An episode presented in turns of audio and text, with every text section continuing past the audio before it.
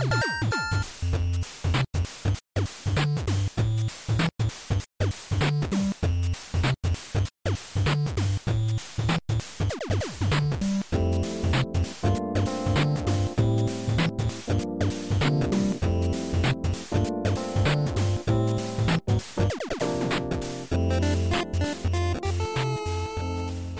ファミリーステーション第106回です。はーい、はいドラグーンです。はい、ヨッキーです。はい。ってことで、今日はちょっとクリンクはあのー予定があって都合がつかず、つかないために、ちょっと今日は欠席ということで、はい。僕ら二人で、はい、はいお送りすることになります。なりますが、はい。どんなもんでしょうね。まあ前にもやったことはありますけどね、このパターン。はいまあ、確かにこのこ、これは久しぶりですよね。この二人パターンは。そうそう。はい。ってことで、まあ、今日は二人でお送りしますので、よろしくお願いしまよろしす。くお願いします。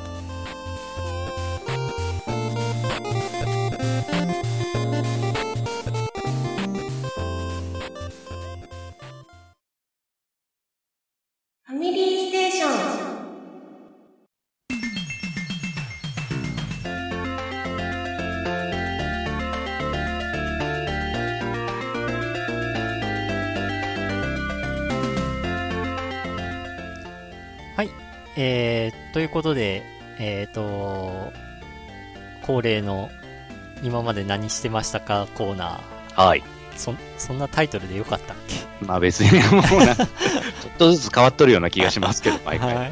まあいいでしょう。はい。ってことで、えっ、と、前回放送から今回まで何してたかってあげたら、まあ、いつも通り、まあ、PSO2 はやりつつ、うん。あの、前回話した、まあ、ポケモン GO うんもまだやってます。あ、やってる？はい。多分世の中だいぶこう、だ、こう、やめてった人多いかもしれないんですが、うん。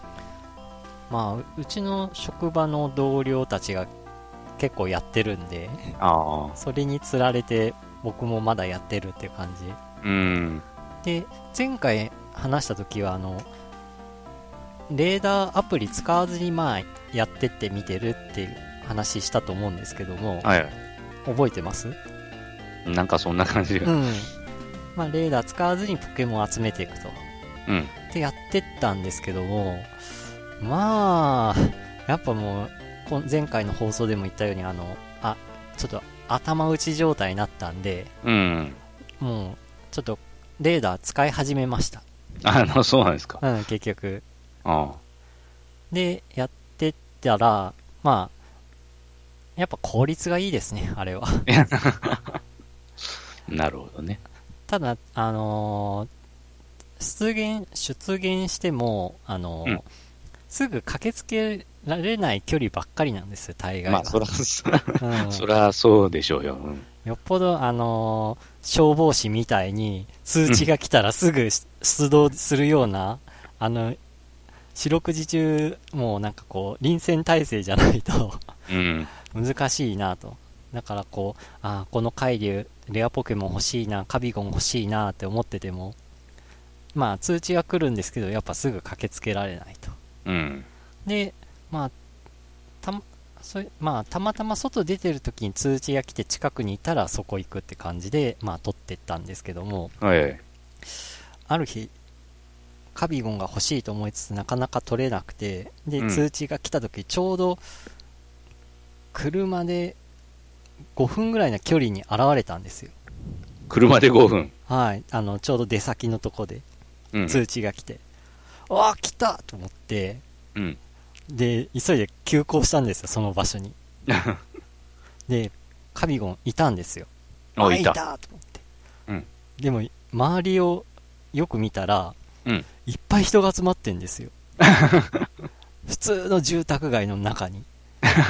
で、僕と同じように車で駆けつけて、うんハザードつけて、路駐してる車がいっぱいありました。ありゃで、中には歩いてきた人もいて、ー。うん。あ、きっとこの人たちみんなこのカビゴン目当てで来てるんやと思って。みんなレーダーでこう集まってきたんだなっていう、うんそういう光景を目の当たりにして、ああ、すげえレーダーと思って。やっぱ同じ風に出るわけ？あ、そうそうそう。みんなに出る。おー。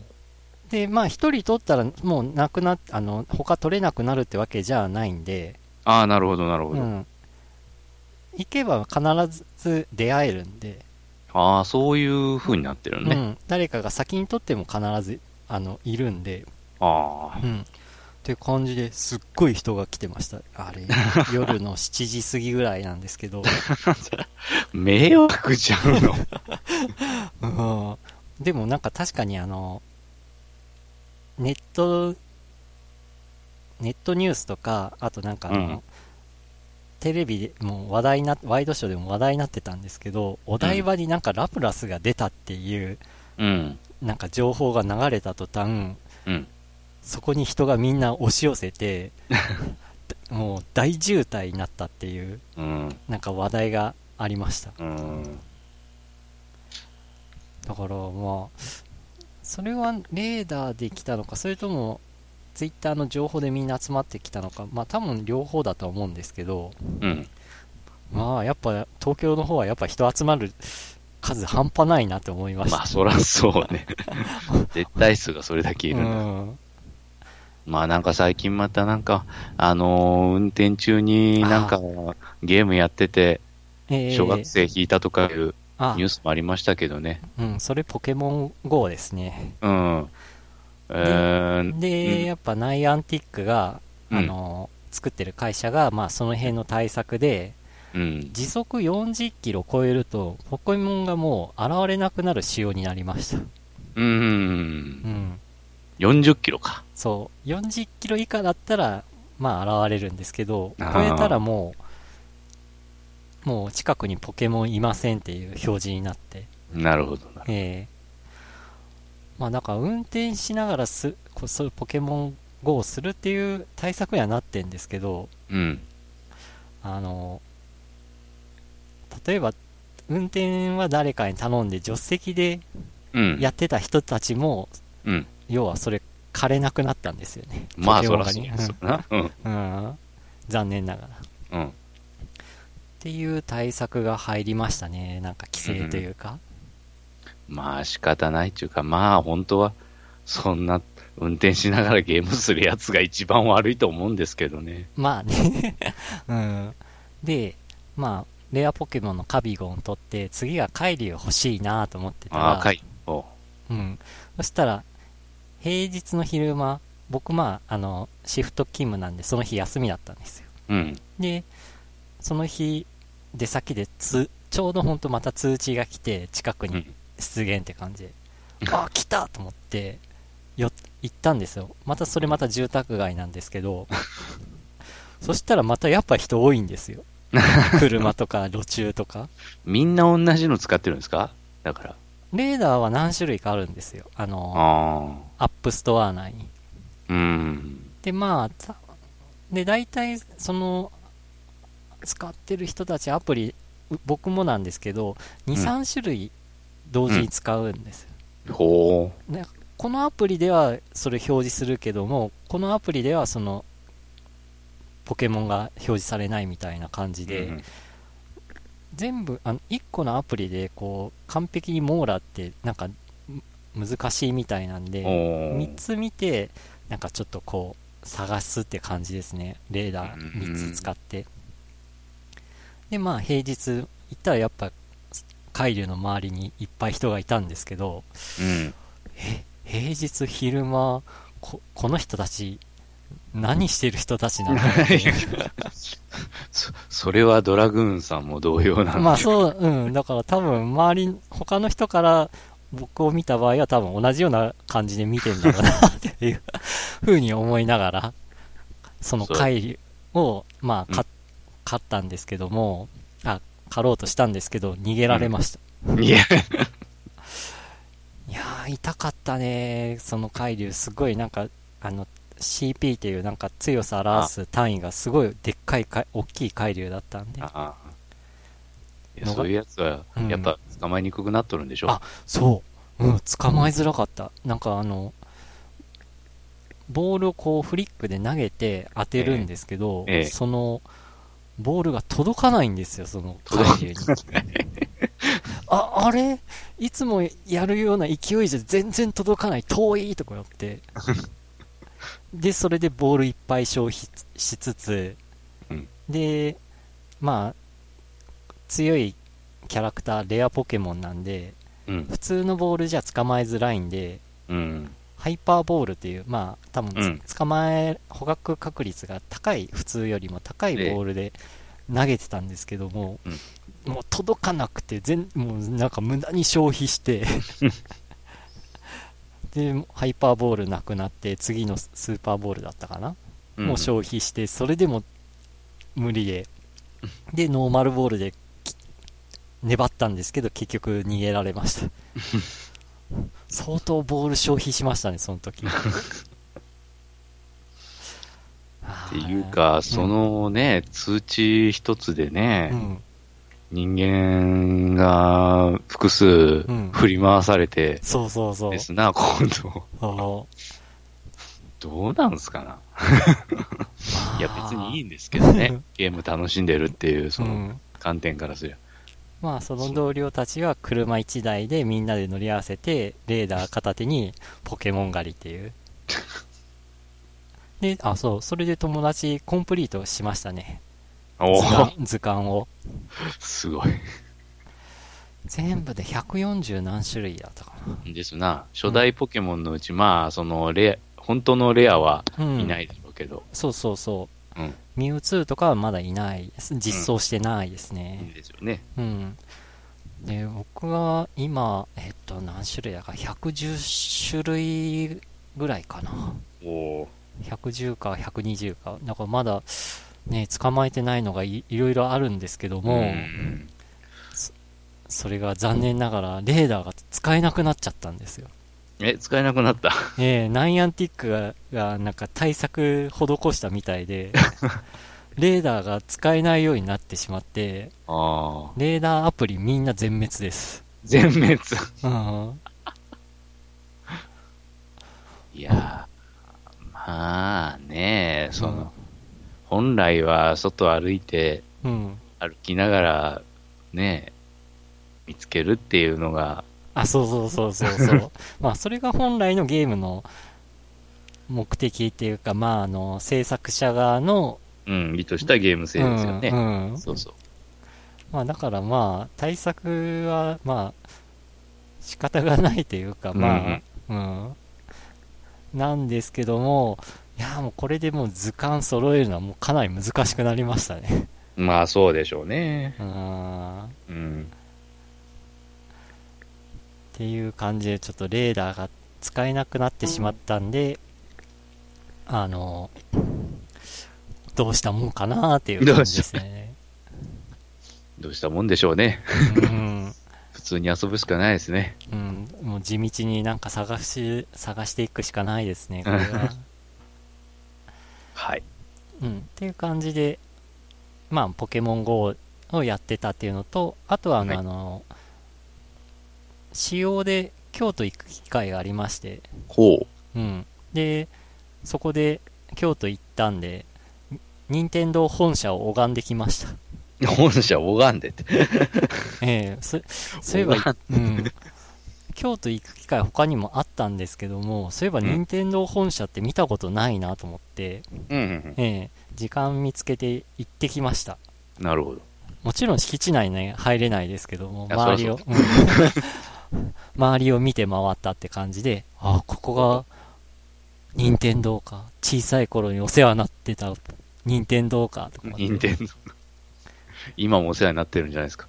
まあね、ある意味ポケモン GO。あ、そうだから、そう、任天堂の周りでポケモン、まあナイアンうんティックは、そら、半券だけ使ってるんだろうけど。うん。まあ、作ったのはナイアンティックですけども、まあ、で、まあ、せっかくなんで、任天堂近くでポケモン GO を起動してみたんですけど、ね。大したポケモンは現れなかったです。大体、ポッポかコラッタとか、よーく出るタイプばっかりでした。あうん。あ、しょうがないですね。うん。任天堂本社だからってレア出るわけじゃないなと。いう感じでしたね。はい。っていう感じで、えー僕の近況はこんな感じです。はい。じゃあ、私の方ですけど、ええ。まあ、いつもやってるゲームは一応、フェイトグランドオーダーですけどね。ほうほまあもう、なんかもう、ここのとこイベントイベントが結構、ずーっとイベント、何らかのイベントが、みたいなしかもあの、今回あの、復刻、1年前にやったハロウィンイベントが復刻。またされてですね。ほうん。あのーそれがなんか新しいハロウィンイベントと1週間ぐらい重なるような形で開催されて、う。へえ。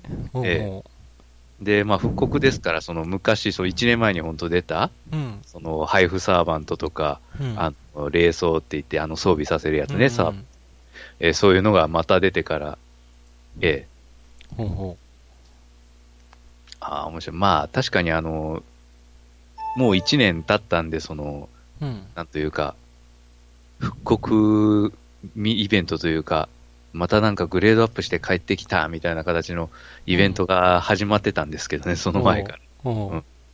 そんなんがありながら。まあ、まあ、それで確かにその時間潰せるのはいいんですけどねう。ん。うん他にあの、せっかくあの、買ったゲームがほとんどやれてないというのがええああ、なんか、ツイッター上でチラチラとペルソナ5なの、なんだのってなんかあーはい。見かけてはうちはね、いたんですけど。ペルソナ5もほとんどちょっとできてないんですよ。あ非常によりっていうか、まあ、FG をするだけで精一杯みたいな。あ、ああ。じゃあ、その辺のやりました話は次のは機会かな。いやー次になってもやってないかも。あれ？あとは、あの、ホルツァーホライゾン3も買ったけど、その前に、まだ2クリアしてませんという。ああ。やばいわ。え、前作出たのはいつなの？前作出たのは、1年か2年ぐらい前ああ。うん。結構前だ。だったと。あ あ、こうやって積みゲーが、ね、うちら増えてくんかな。パッケージもう買わないからね。でも、一応そっか、次 FF をどうしようかなと思ってて、FF? うん、15ですか？あうん。あ。あ、何こう、一応、こう、欲しいものリストに入ってんの？いや、もう予約注文しとるんですよ。え、あ、そうなんだ。うん。あれいつ出るんでしたっけ？だから、えーっと、最初、来月とか言いよったんやけど、うん。言いよったんやけど、いつになったのかな？あ、来月って言って、うん。その後どうなったかは、その後、延期してなければ、FF10。11月29日のはずなんですけど。ええ。また延期って、なるかなあー、まあ一応予本当 だったら定日は。9月30日とかやったんだけど、え、そん、9月だったっけええ9月30日が11月29になって、それからは、まだよ、よ、よ、伸ばしてないはずなんだけど。ああ。今んとこその予定か。うん。へえ。ほうほうほうん。まあ、あとはちょっとあの、仕事の方がやっぱり 修羅場ですね、今。あ。ああ。え、今、患者の多い時期とかそういうわけではなく。こういう、まあ、多いかっちゅわれると、まあ、その、ある病気の数が多かったりとか、そういうのはあるんですけど、うんちょっとその他にもうちの病院でなんかいろいろ偉いこと、まあもちろん言えないんですけど、うん。偉い人って、うん。うん、なんかまあ抱えてる案件があるのね。書いてる案件っていうかね、うん。あまりにも予想外のことが結構、よって、うん。あして一中年みたいな。うんあまあ、病院あるあるみたいな。うん、あるあるかどうかは、あんましあるあるじゃないかもな。そっか。っていう感じで、お忙しいと。ちょっと、かなりうん。ですかね。じゃあ、やってるゲームはそ、そのぐらいっていう感じですか？そうですね、今のところ、ほんあ FG をメインで。あもう、ああ、もうカンコレはやってませんな。ああ、そうなんだ。ええ。完全に、ほぼ完全に引退。え、ビータ版は、ビータ版はやってません、まだ。あれ？やってないのにもう、あの、退役？退役。まあ、いつかはちょっと、うん。まあもちろんあのパッケージはあるから、うん。いつかはちょっと取り出して、あ、うんこんなゲームあったなとか言ってからやろうかなと思ってるけど。ああ。パッケージがまだあればなんか気づいてなんかやりそうだけど、ええダウンロードだと本当にもうなんか埋もれるよね。そうですね。買った証がどこにもの残ってない。そう。うん、便利な反面、なんかこう、うん。ですうね。う時代かな、実際。まあ仕方がない。うん。というようなところでしょうか。はい。ありがとうございます。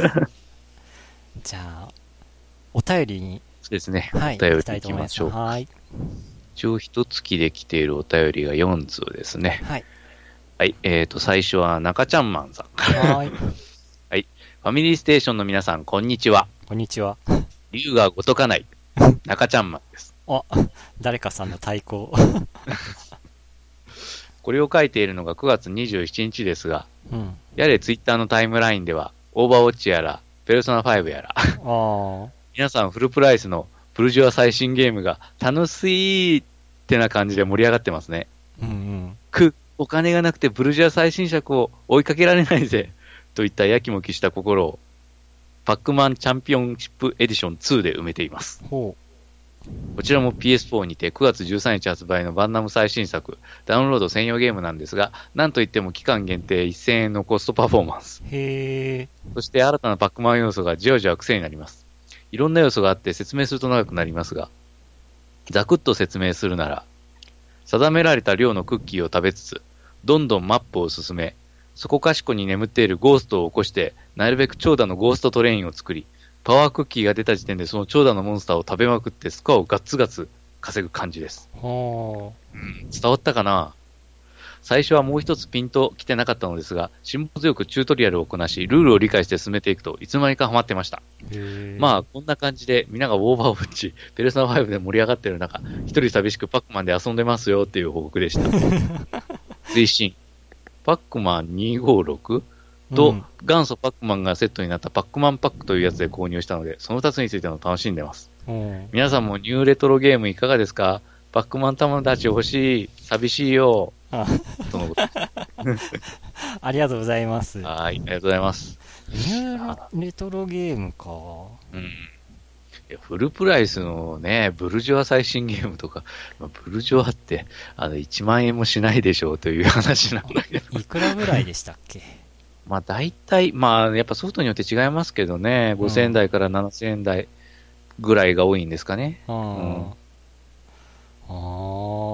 ブルジョアって。まあ、買っても積んでるんですかね。あでもある意味ブロジョアじゃない？買ってもあ積んでるだけって。積んでる買うだけ。うん。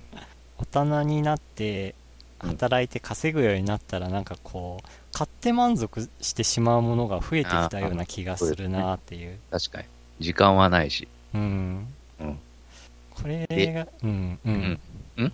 あ、いやこ、これが中学、高校とか大学生だったら多分それをこう、ほ骨の髄板でしゃぶるじゃないんですけど、こう、やり込むんだろうなっていう。ええそうですね。うん。まあ結局のとこ時間がないっていう時間がないです。お話なんですけど。ええパックマンですな懐かしい。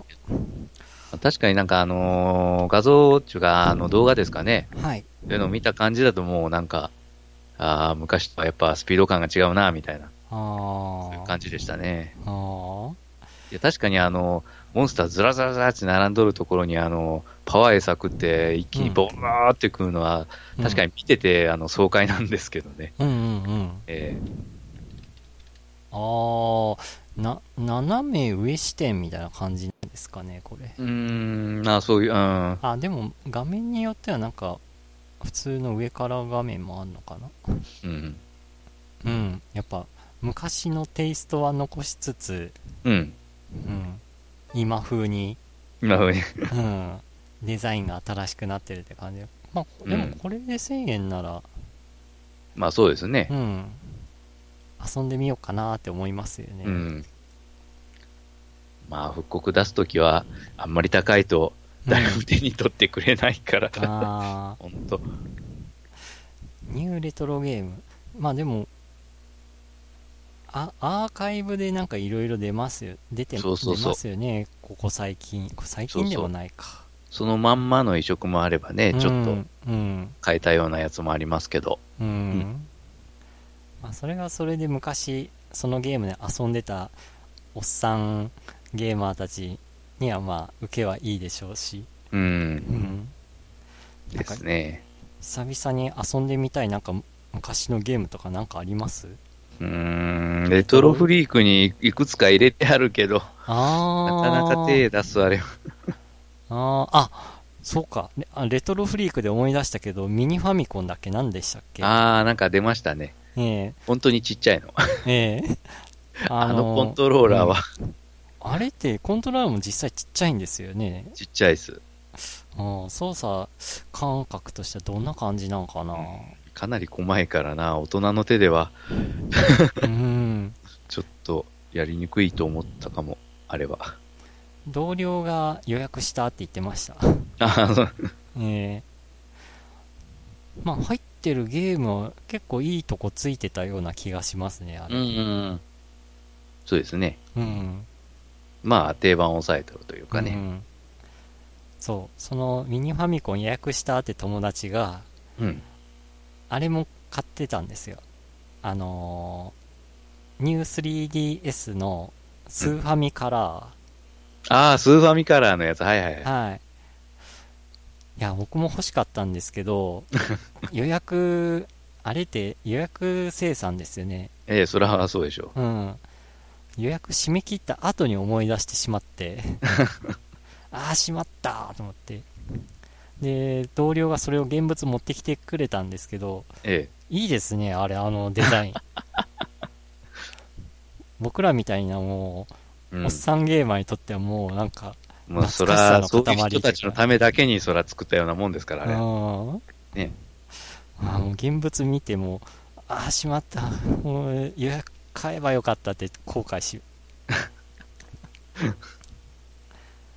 うん。自分 3D、ニュー 3DS と持ってなかったんで、あプレイするゲームはなくても、あれ本体だけでも買っとけばよかったなっあ、て。ちょっと後悔。はもう手に入らないですけど。い。うん。うん。っていう感じで、はいニューファミコンもちょっと、あ、ニューファミコンじゃないや、ミニファミコンもちょっと気気になる今日この頃で。なるほど。うん、はい。ということで、中ちゃんマンさん、ありがとうございます。はい、ありがとうございます。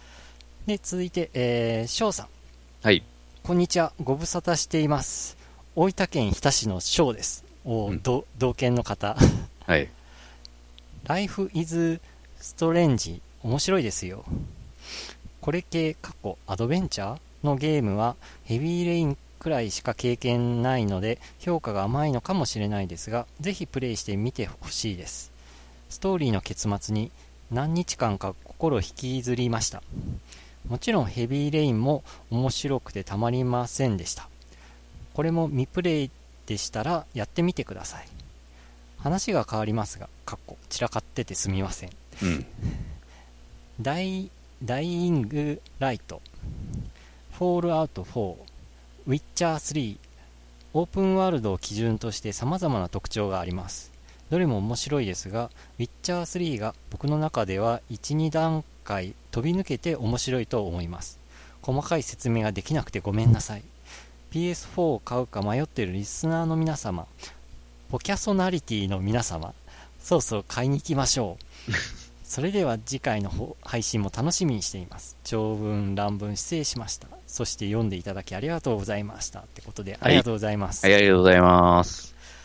うーん、まあ、そあの、もう PS4 のデゲームですね、ほとんどここに出てるのは。うん。ああ、まあ、ヘビーレインは PS3 か。あーうんそろそろでしたっけ？あの PS4、あれ？ネオでしたっけ？何でしたっけ？ああ、なんか、はいはいはい。あの、新しいやつね。はい、新しいっていうか、あの、機能アップ版、うんう。ん、が出るのは、そうそうだったかな。まあ、それよりも先に VR が先に出て、出ましたね。はい。VR の評判、どうなんですかね。うーんなんか、この前、えっ、と、どなたのポッドキャストだったかな。で、なんか VR 買って体うんうん験レポートしてましたけど、はい。なんかやっぱす、なんかすごいらしいですね、やっぱり。あ、すごい。うん。うんそれを聞いてて、ああ、なんか惹かれるなーとか思いつつ、うーん。でも今、あれ1セットで4万円ぐらいしするんでしたっけ？どれぐらいでしたっけね？うん、なんかまあ確かにそれぐらいはしてもおかしくないですか。で、自分 PS4 持ってないんで、さらに PS4 も買わないといけないと。で、多分、VR するなら、あの、ネオでしたっけ？新しい方でやった方がいいんだろうなーって。まあそうかもですねう。ん。ってなると、軽く10万円近いコースになるなっていう。ああの、コントローラーも買ったりとかしたら。そうですね。ええリスナーの皆さん、どなたか買った人いませんかね？ちょっと、こう、感想のお便りお待ちしてますんで。なるほど。うん。ヨッキーは買わないんですか？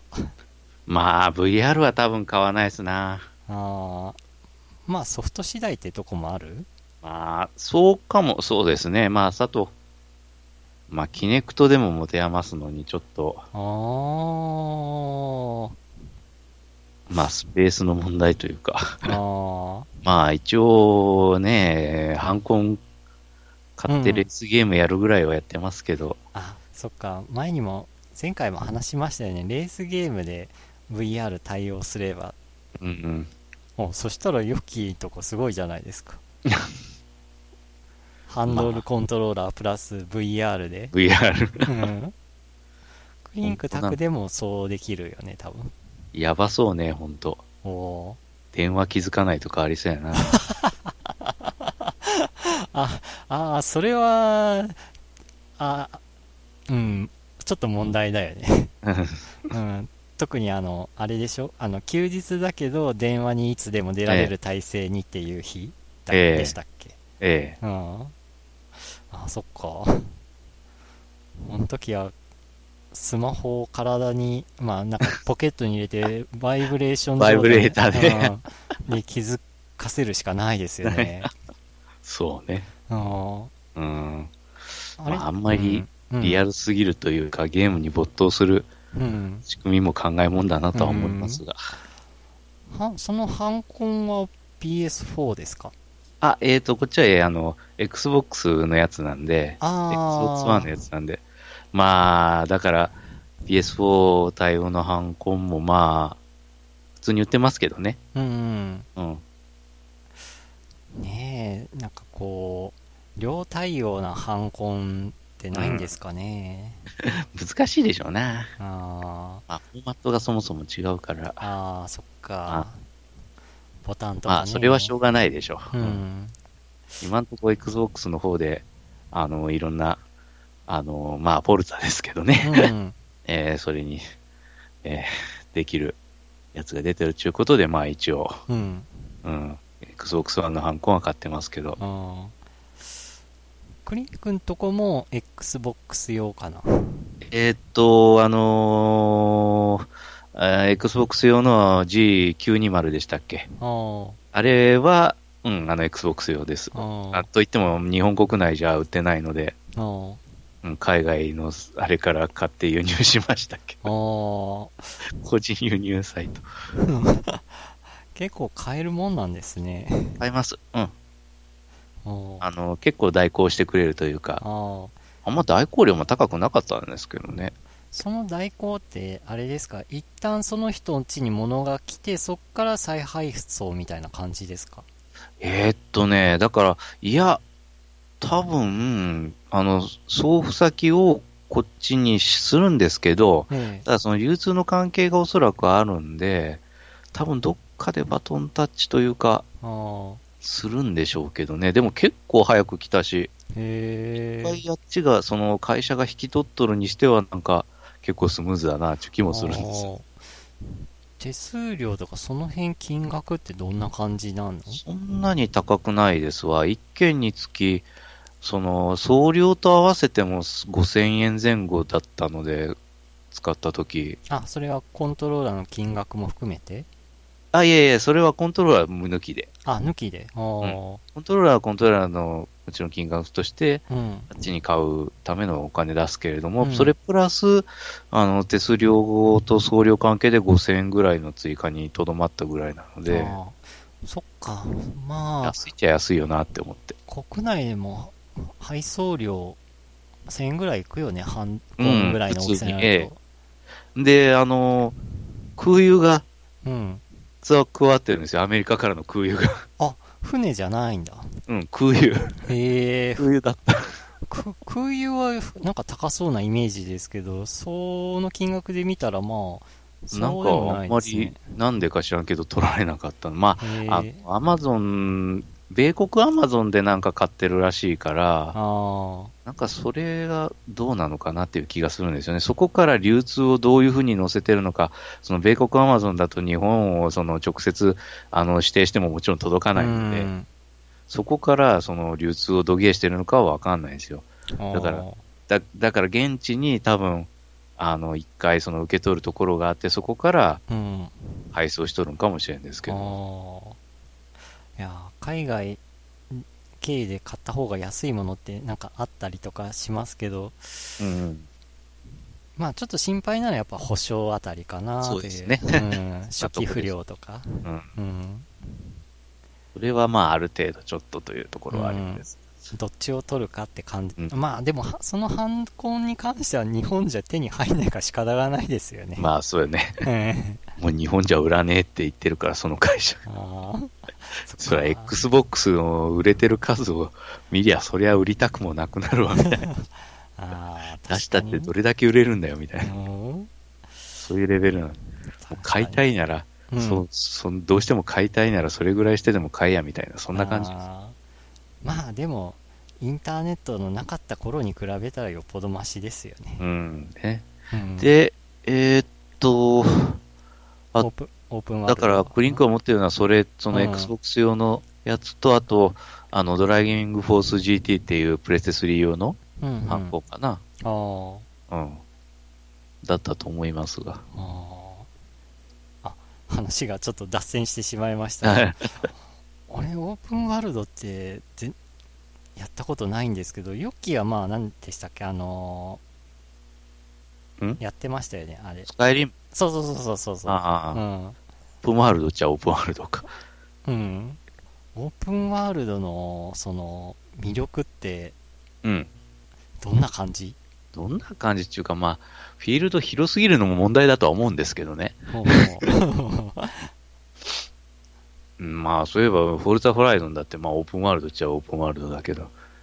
えレ、レースゲーなのに？ええ。まあ、結局、あのーき決められたところなら、どこでもまあ、あの、車で入れるから。あーあ、あの、テストドライブみたいな感じ？そうそうそうそう。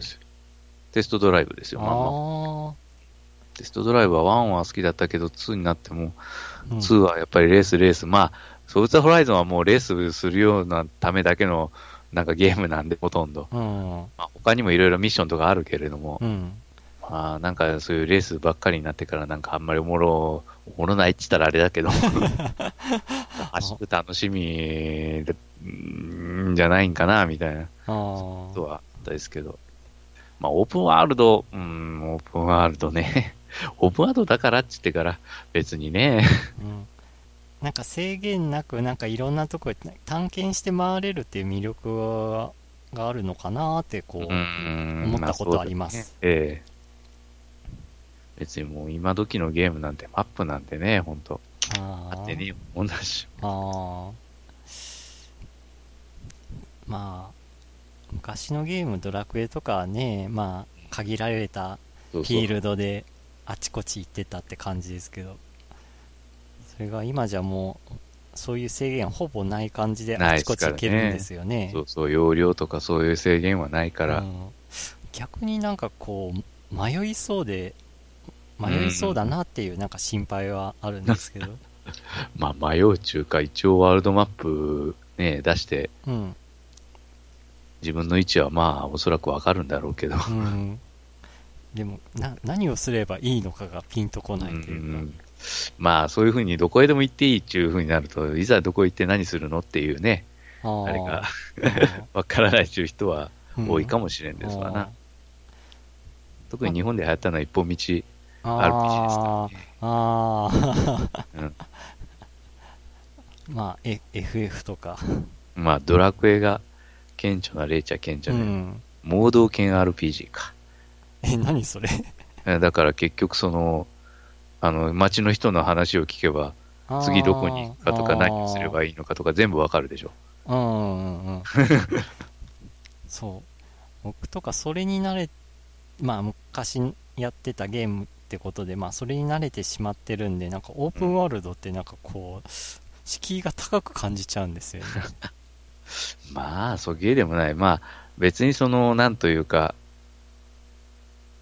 あの、はっきりとした多分正解もないああ。世界なんで、うん。まあその、なんというか、プレイが困難になったり簡単になったりとかそういう差はあるだろうけれども、うんうんうん。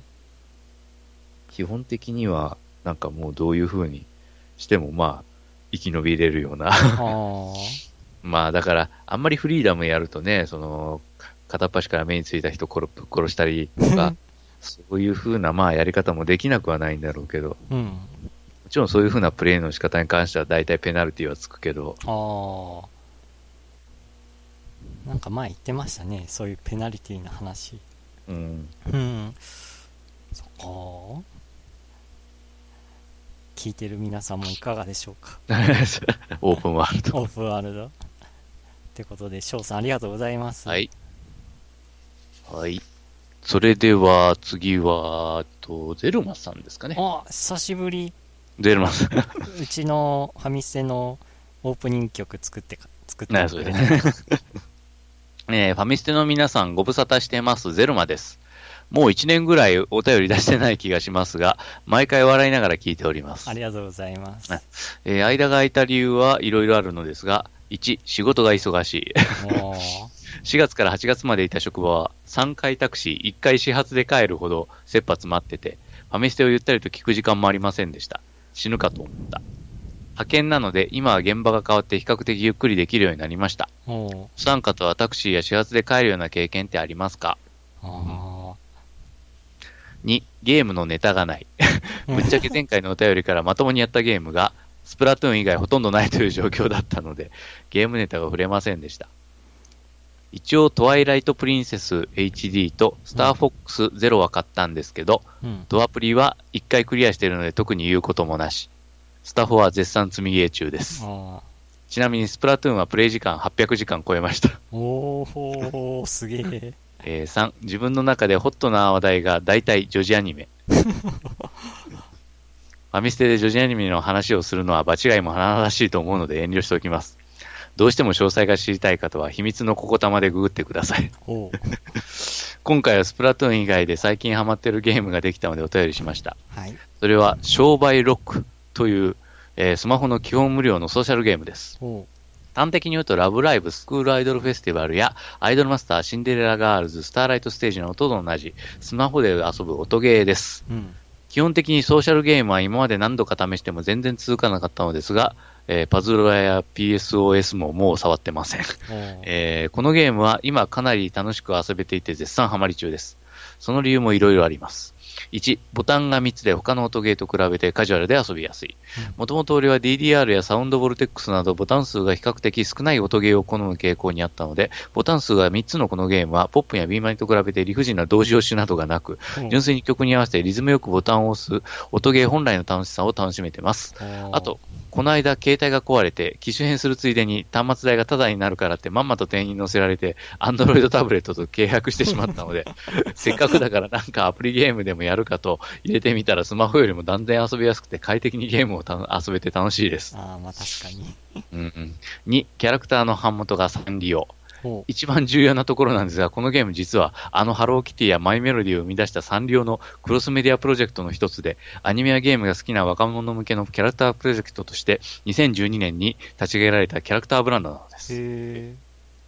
へベース媒体はゲームなんですが、そこを起点としてテレビアニメやサンリオ得意の各種グッズ、イベントなども企画されていて、ゲームだけにとどまらないメディア展開をしているところが魅力です。うんあとサンリオなので動物っぽい二頭身の可愛いキャラクターがたくさんいるのがツボ。ちなみに今アニメ2期が放送中です。3、ゲームオリジナル曲の他にタイアップ曲がある。うんえーゲーム内にはいくつかバンドがあって、それぞれのバンドの楽曲を自由にプレイできるのですが、そのバンドには商売ロックオリジナルバンド。つまり、このゲームのために書き下ろされた楽曲を演奏するバンド。うんプラズマジカやシンガンクリムゾンズなどとタイアップバンド。つまり今の日本の音楽シーンに実在するバンドやアーティストとタイアップしてそれをモデルにしたバンド。ラボムンクやシロラクロスカなどがあり、そのタイアップバンドが結構センスいいアーティストを選んでいるのが気に入っています。うんなんと、あのクラムボンやビッグママもタイアップしてるっていうから驚きだぜ。かっこ知らなかったらすみません。知りませんね。うんすみません。そんなこんなで今はゲームに関してはスプラトゥーンと商売ロックに付きっきりといった感じです。そういえば DDR とかでも版権曲が収録されてたことありましたね。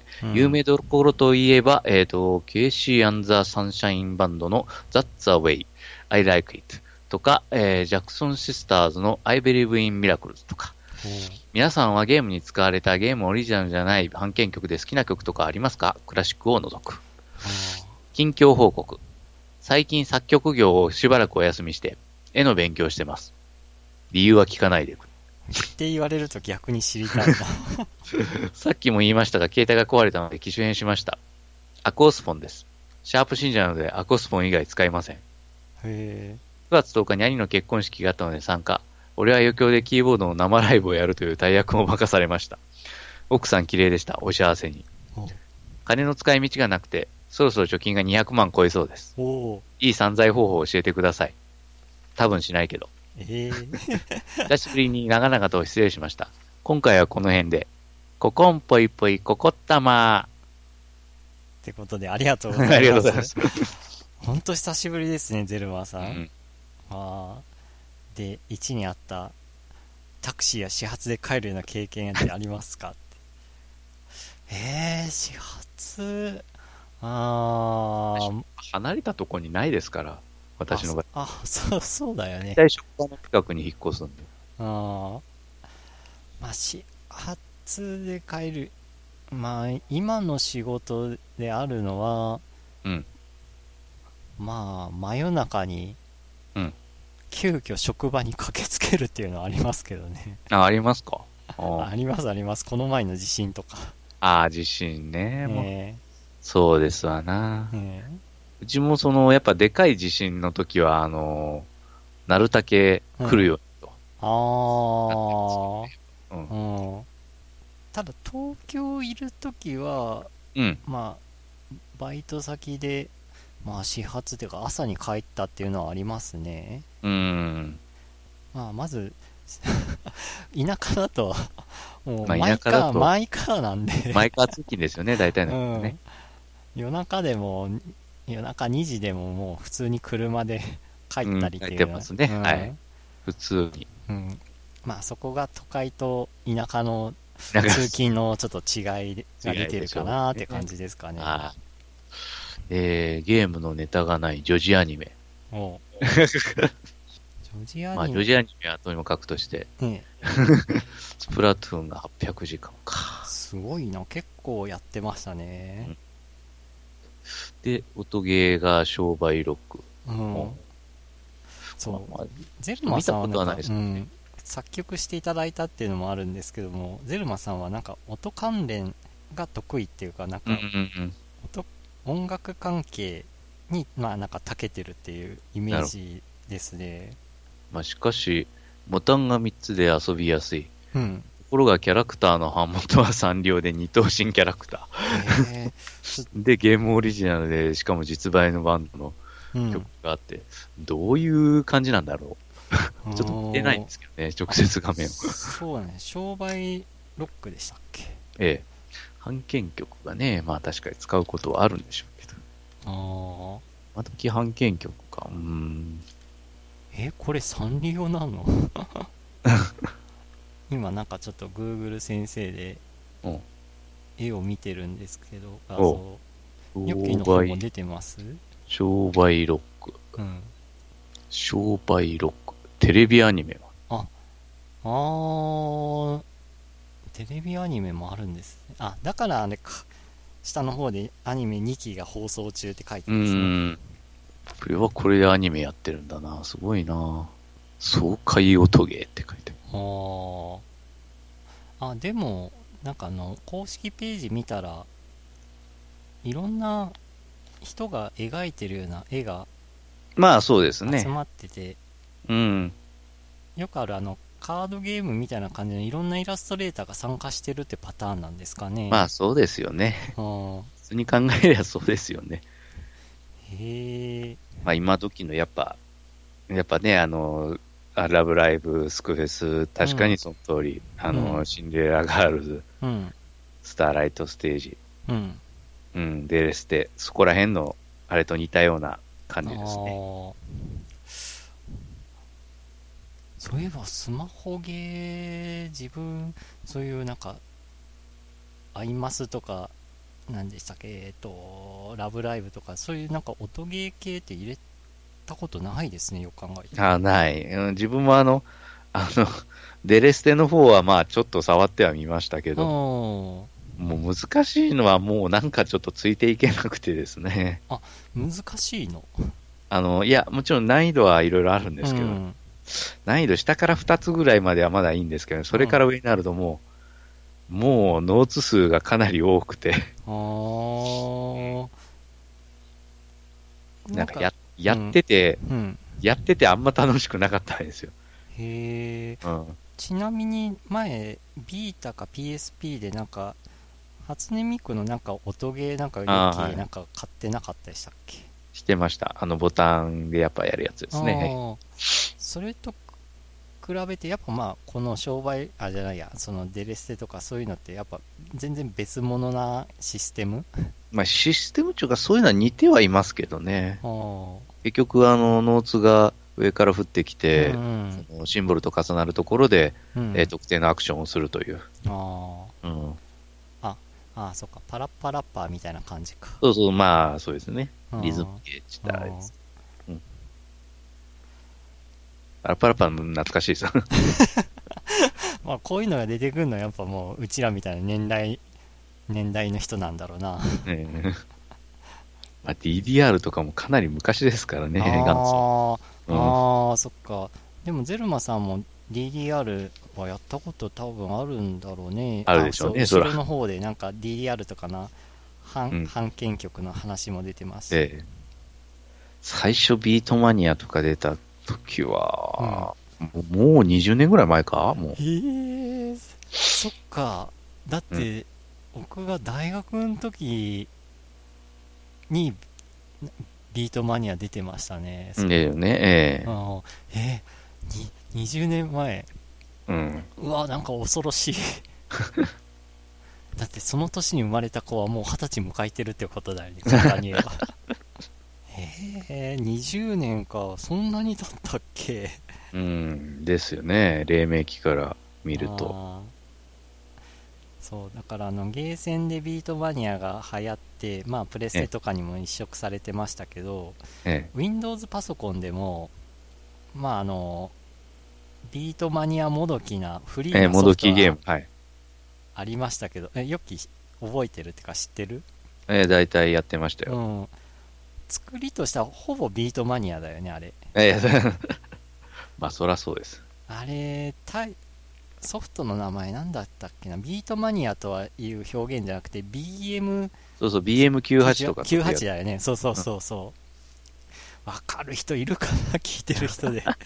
リスナーの方でわかる人いるかな？まあ、完全にパチモンみたいな感じです。うん。うん。でパチモンのすごいなんかよくできたところは他の人が作った譜面とか曲をええ。取り込んで遊べるっていうとこじゃなかったでしたっけ、まあ、いろいろ譜面はね、やりようがあるので、ええ。うん、でなんかその画面上に、まあ、ビートマニアもそうだったんですけどなんかこうえ映像も流れたよねなんか。うん、そうです、そうです。映像っていうかあのなんていうのかな。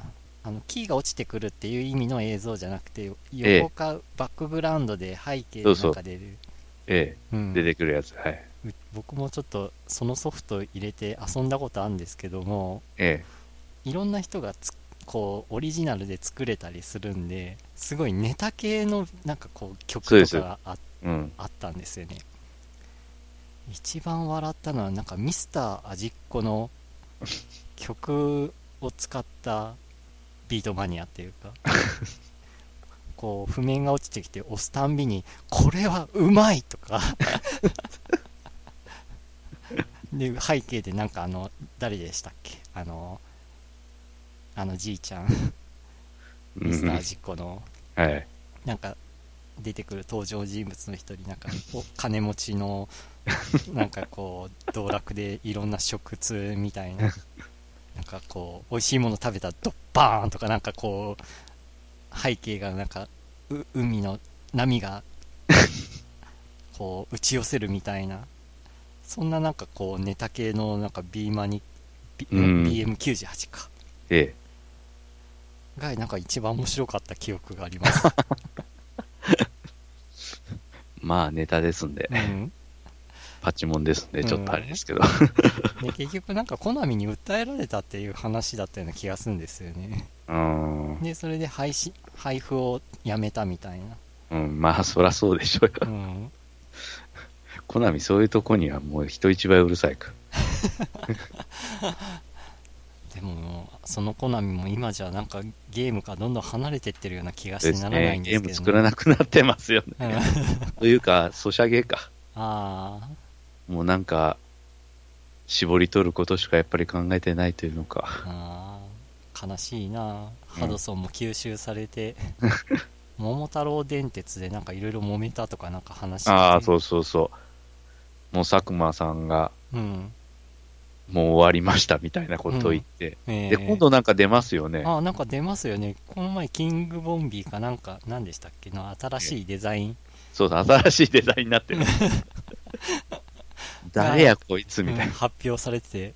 なんか鳥山明が描いたような絵柄やなとか思ったんですけど、キングボンビーかえみたいな。うん、あそうだキングボンビーか。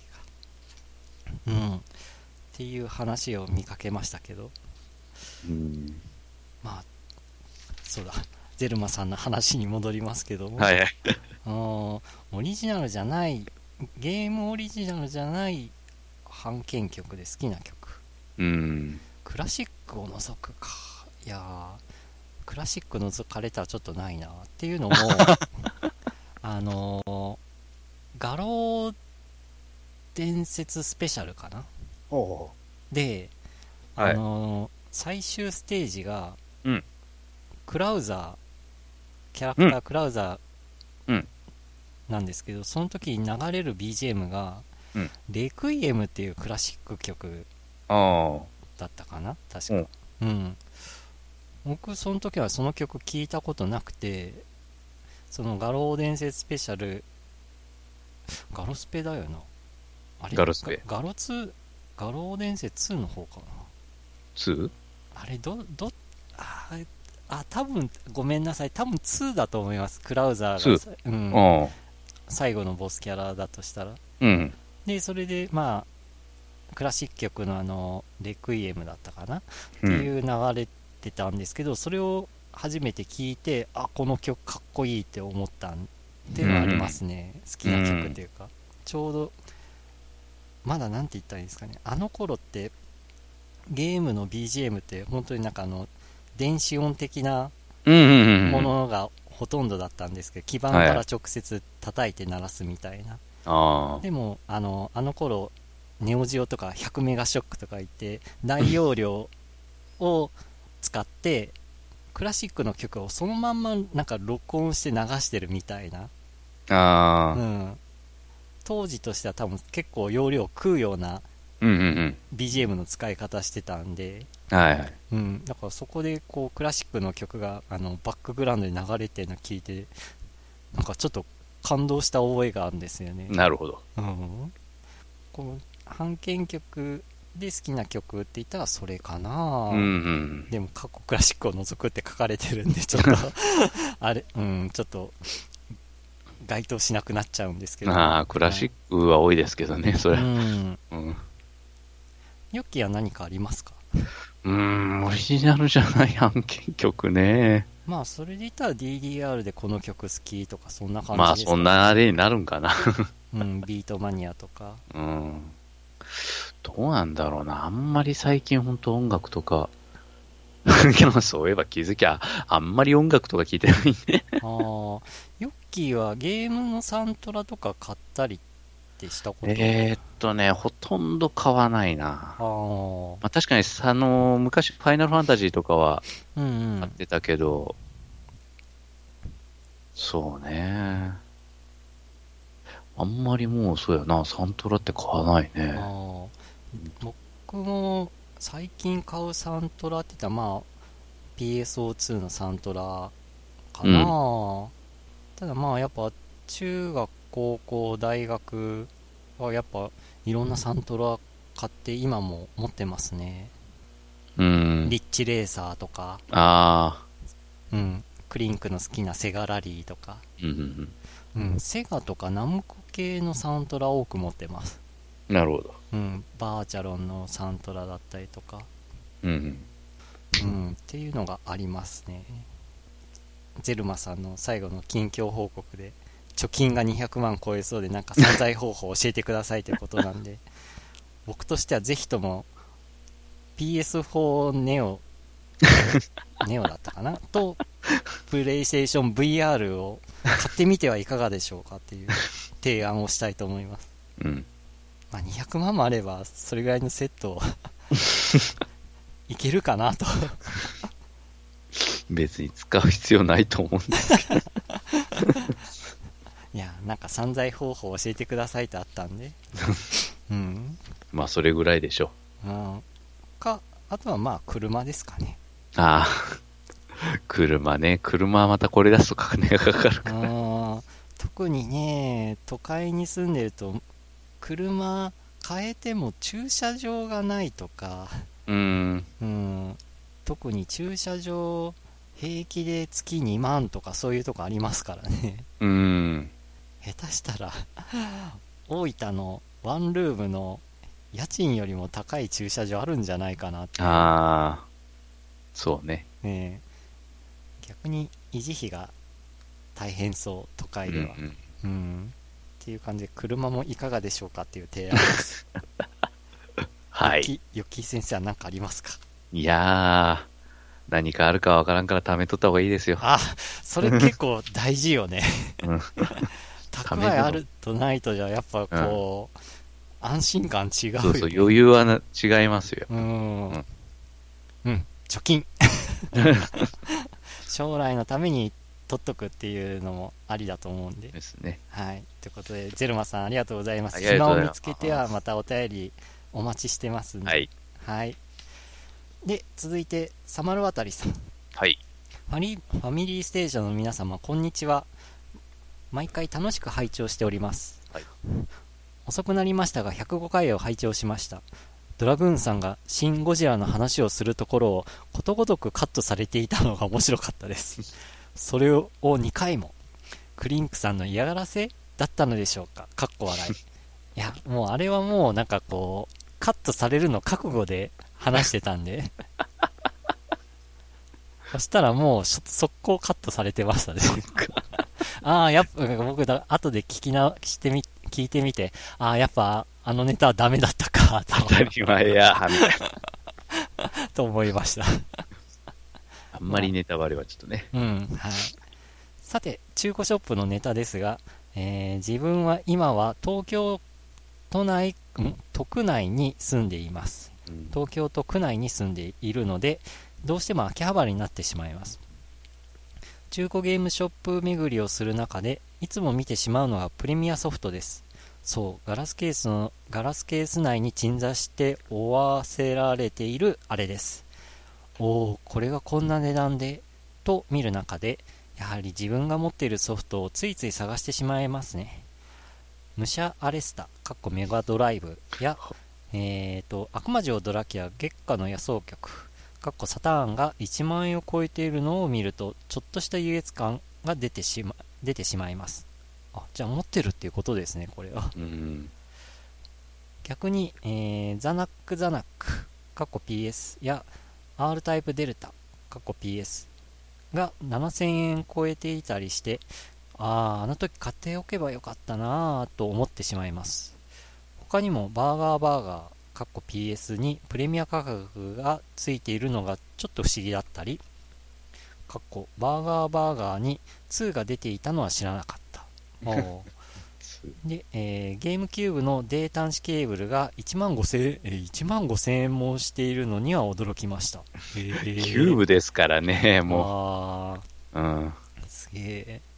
こんなプレミア価格は秋葉原だからなんでしょうか？地方都市でも同じくらいの価格なんでしょうかね。ファミステの皆さんやリスナーの方も自分が持っているプレミアソフトなんてありますか？クリンクさんはたくさん持っていそうな気がしますがどうですか？かっこ笑い。それでは次の配信楽しみにしています。PS ヨッキー先生寝落ちしないで！ってことでありがとうございます。ありがとうございます。もう、寝落ちヨッキーっていうので認識されてますね。もう疲れてるんですよ、マジ。えー今日は大丈夫ですか？今日は、うーん、昨晩ちょっとあんま眠れてないんですがああ、、ここで寝落ちられると僕一人になっちゃう。一人とか。はい、ってことで、ああ、プレミアソフト。うーん。ああ、こ僕 R タイプデルタ持ってたような気がするなも R タイプ好きで、なんか当時発売日に買ったような気がします。う、うんまあでも PS ソフトなんてもうほんと腐るほど出てて、うーん。その需要中か欲しい人が多いかなんてね、うん。ので値段決まっちゃうんで、うん。ちょっとどうかなという。あーファミコンソフトもなはいあファミコンソフトも 大体はもう、なんちゅうか安いでしょ。安いかなやっぱりうん。レアな、ちゅうか値段が高いのはまあそれなりの理由があったりしますけど、うん妹が買ったディスクシステムのゲームで中山美穂のときめきハイスクールってあるんですけどもそそれってプレミアになってないのかな？知らない。またすごいのが出てきた。ああれさ当時まあプレイしたことあるんですけどえゲーム進めるとえ、え途中で電話番号が出るんですよ。それリアルの電話番号でう。ん。そこに電話かけるとヒントが流れるっていう中山美穂の声で、はうん、っていう確かシステムだったんですけどあ。あ今そのゲーム遊んだとしてもその番号は多分もう使われてないから、そりゃそうですよね。うん。果たして何も攻略情報なしだと多分あのゲームってクリアできないんだろうなっていう。そんなゲームなんですか？うん、なんか、まあ、もうそれこそ20年以上前うのん。話だからちょっとううろ覚えな感じなんですけどとにかええ。く電話番号が出て電話かけたらなんかな中山美穂の声でヒントくれてたってそんなシステムだったと思いますなるほどね。二十数年前の話ですからね、それこそ。うんいやでもディスクシステムだから下手したら30年前かもしんないですね30年？あ30あ。年もうすぐ30年経つんな。うんあうわ怖っ怖っ同時になんか悲しくなってくるな 年を取りましたね、みうたいな。んそうヨッキーはなんかプレミアソフトじゃないかなっていうのはなんか持ってないですか？いや、全然なんもそんなのは。多分。家にこの前出てさ、レトロフリークでちょっとうん入れるために掘り返してみたけど、ほとんど残ってなかったしな。ああファミコンとか？うん。ああそれは売っちゃったとかそんな感じ？多分売ったんだろうね。あうん。ーあーでも確かにね今思うとなんで売っちゃったんだろうっていうゲームいろいろあるな そうね。うんうん当時としてはまあ数なんだろう、うん少ない資金でなんかゲーム買うために手持ちのものを売って、うん足しにして新しいの買うっていううん。感じで動いてたんですけど、ええ。今思うと手放すんじゃなかったってゲームは何本かありますね。ああ。そうね。ほんとそんなゲームこん市場にあるはずなのになんかどこ行ったんだろうって感じで、うん。それこそこの前話してたやっぱ外国人の方が買いあさって持ってっちゃってんですかね なんかあのお便りでありましたけど うん。うんまあでもソフトもそうですけどそのゲームキューブのデータ端子が1万5000円とか言って確かになんかそういうなんか周辺機器ってありそうだなうん。うちドリームキャストでドリームキャスト本体はうん。通信モデムとしてなんかアナログの電話線つなぐモデムが最初からついてるんですけどうん。別個であのイーサネットケーブルさせる LAN ケーブルさせるモデムもつけられるんですよ、うん。うん。うん多分それあーでも今あんま使い道ないか。あれって意外と高値かなとかちょっと思ったんでそのイーサネットケーブル。うん。なんか前聞いたのがそのイーサネットケーブルのモデム経由してドリームキャストのゲームなんか吸い出すっていう話をなんか聞いたことがあったんで。うん。まあでもそんなに高値はつかないか。うん。まだゲームキューブのデータ端子の方がはまだ需要がありそうだもんなうん。あープレミア価格のもの他任天堂のジャイロロボットっていくらぐらいするかな うちありますけどわかんないよ。ただ、はいあれもう今の液晶モニターじゃ遊べないですからねでしょうね。ううん。んブラウン管でしか反応しない仕組みなんでそれはちょっとどうなの？うん、もう異物扱いだ。うん、うん。でサマル渡さんが秋葉原だからなんかプレミア価格かなとか書いてますけどうん。地方都市どうですかね？よきよくなんかあの中古ゲームショップとか行か行ったりするんじゃなかったっけ？もうゲームショップ自体が、あそこしかないですよ。うんまああそこしかないけど 価格的にどう思う？うーん、あんまりなんか高いの置いてるっていう感じもないですけど。ああそっか高いものが置いてないってことかうん。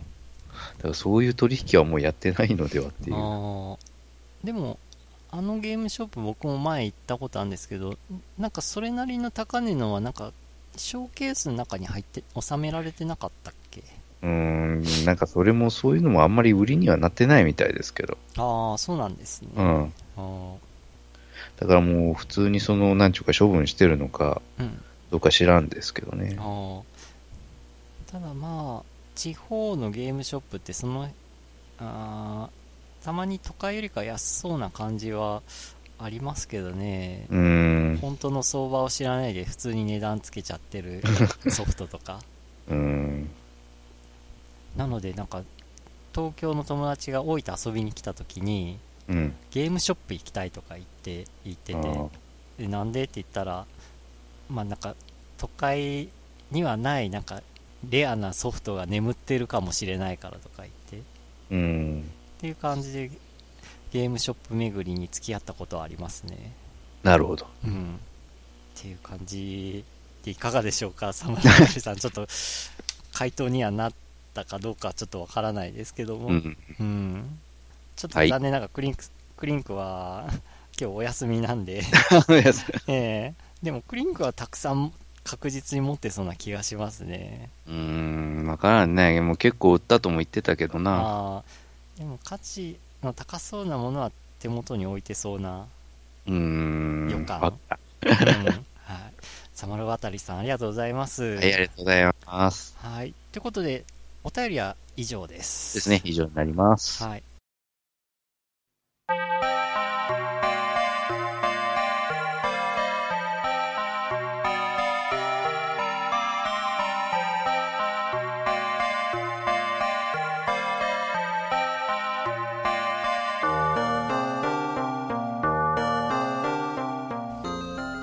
はい。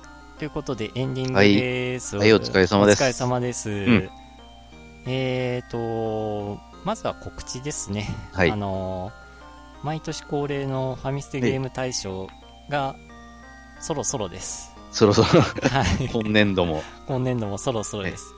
まあ、毎回送っている方とかは、まあ、システム分かってる、わうん、分かると思いますけども、はいまあ、えっ、と、今年遊んだゲームで、ですね。うん。遊んだゲームというところがポイントですが。そう。なので、あの、発売日じゃなくて遊んだゲーム。要は、今年、例えばファミコン遊んでこのゲーム面白かったっていう感じのもありで、で、それでまあ、1位、2位を3位、1位、2位、3位をつけて投票してもらうと。はい。で、それをポイントに換算して、中継して、みあのー順位を決めると。そうですね。はい、っていう毎年恒例のゲーム大賞がそろそろ始まります。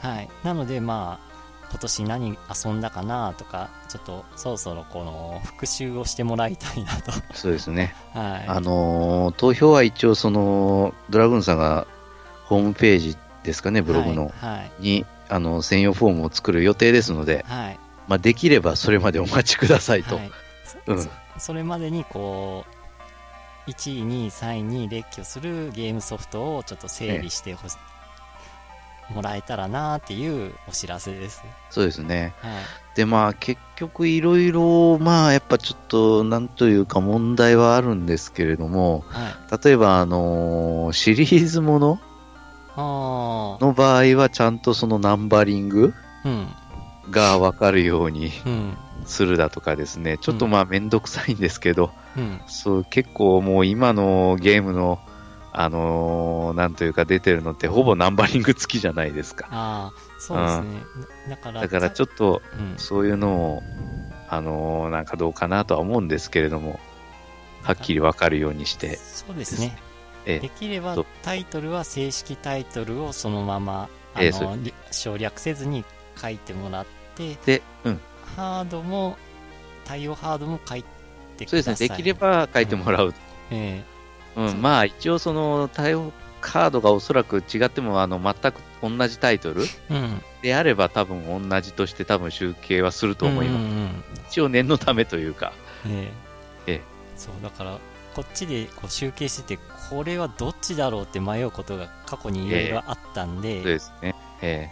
なのでタイトルは正確にっていう感じで、まあ、ソフト選定の基準は、まあ、2016年内にプレイしたゲームでえでゲーム自体はクリアしなくても OK です。途中でも OK です。それは別に構いません。でまああの2016年発売のソフト以外の投票も可能と、はい。うん、ゲームハードは問わず。え。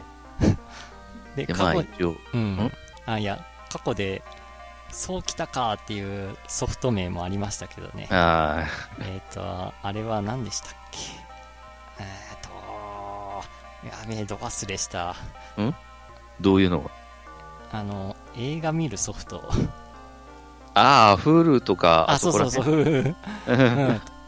たあでも確かに XBOX とかでなんか見れたよなっていうまあ、どうでしょうね。講義の意味でのアプリまで含めると、それはちょっと、うんゲームアプリとして銘打ってるもんはいいですけどね。ああそれ言ったらあれかスカイプも入ってるじゃないかってなっちゃそうですね。だから、ゲームアプリじゃない ものはちょっとどうかなとは思うんですけど。うんあれはちょっと予想外でしえた。はい。で、まあ、感じで、あの、募集しますので、今からちょっと、あの、列挙してもらえると嬉しいなっていうお知らせでした。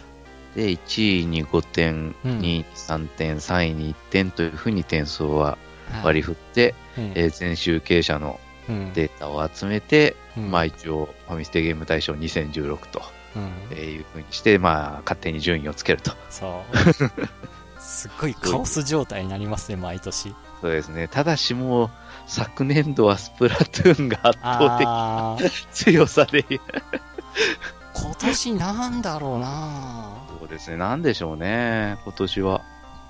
ペルソナ5が来そうな気はするけど。まあ、ペルソナ5はね、間違いなくある程度支持はあますが、ただ、ファイナルファンタジーが一応ね、あー控えてますね。ですし、どうですかね。あーまあ結構、そのカオスになるのがファミステゲーム大賞の醍醐味っていう部分もあるんで。あとは下着関連もね、いろいろあゼロとか出てるし、どうかな。また連覇するかなとか思いつつ。うん まあ結構いろいろ。うん。ええ楽しみにしてます。そうですね。で、うんまあ、まあ、おまけというか、はい。あの、応募していただいた方から抽選でうん。何人かに、まあ、何か当たるかもしれません。プレゼント係のヨッキーさんが 夜鍋をしてなは発送。いや、発送は、あの、大体 Amazon 使わせてもらうんで、ああそっか。え便利な時代になった T なシャツとか、ああいう手作業がいるものはそれはしょうがないですけど、うん。あそういえばウニにさんからもらった T シャツ着てますね僕。着てますか？はい。やっぱりなんかいいねあれ。あの T シャツ。うん。もうレア感満載。それあんなもんないですけど。うんもうだって世の中に何枚しか出てないんかなあれ。何枚でしょうね、本当うん、10枚もいってない、あるかないかっちゅう。ううんん。なんかその T シャツを着た人を見つけたら結構レアキャラだと思ったよ、そりゃそう。はしかし、あのロゴはまあ見る人が見ればね、やっぱ反応しますので。うん、もうおっさんゲーマーから見たらもうピピってくるはずなんで、ね、ファミコンね。T シャツありがとうございますいえいえ。本当ありがとうございます。うんまあ一応、まあ応募していただいた方の、まあ、ささやかな何名かに何かがうん当たると というふうにしておきますか、今は。はい。はいまあ大体まあ毎年恒例、プレゼント内容は毎年恒例なんで、うん、大体はそこで分かっちゃうんです。まあそうですね えまああと気になる方は過去のゲーム大賞を見てい。ただくといいかなと、まあ雰囲気とか、そういうのは分かると思います。はーい。とあとはまあ引き続き、まあ、普段あの普通のお便りもお待ちしてます。お待ちしております。ははい。い。もうあのーわかるブログの左上にお便り投稿フォームがありますんで、そちらからはい応募してください。ゲームネタでもいいですし、えもう普段あの何気ない、うん世間話的なおたね。内容でもいいですし、はい。うん。あと、中古ゲームショップと情報ああ、そうですね。そ うその辺はなんか結構継続的になんか募集してますけど、ですね。はい。はい、お待ちしております。お待ちしております。はい。ってことで今日は私とヨッキー2人でお送。りしました。二人きりでお送りしましたけど。はい次回はクリンクも、あのー参加できると思いますんで、うん、なんか今のところ、なんとか、なんていうか、月1回ギリギリうん取ってっていう感じですけどね、やっぱ、まあ、そうま合うかどうかは、3人仕事のうん、タイミングとか都合もありますんで、まあ、な3人こう揃う時もあればこんな感じで2人っていう時もあるかと思いますが、そうです。はい。お便りお待ちしております。お待ちしております。はい。では今日はこの辺で終わりたいと思いますで、ねじゃあ皆さん次回までさようなら、えーさようなら。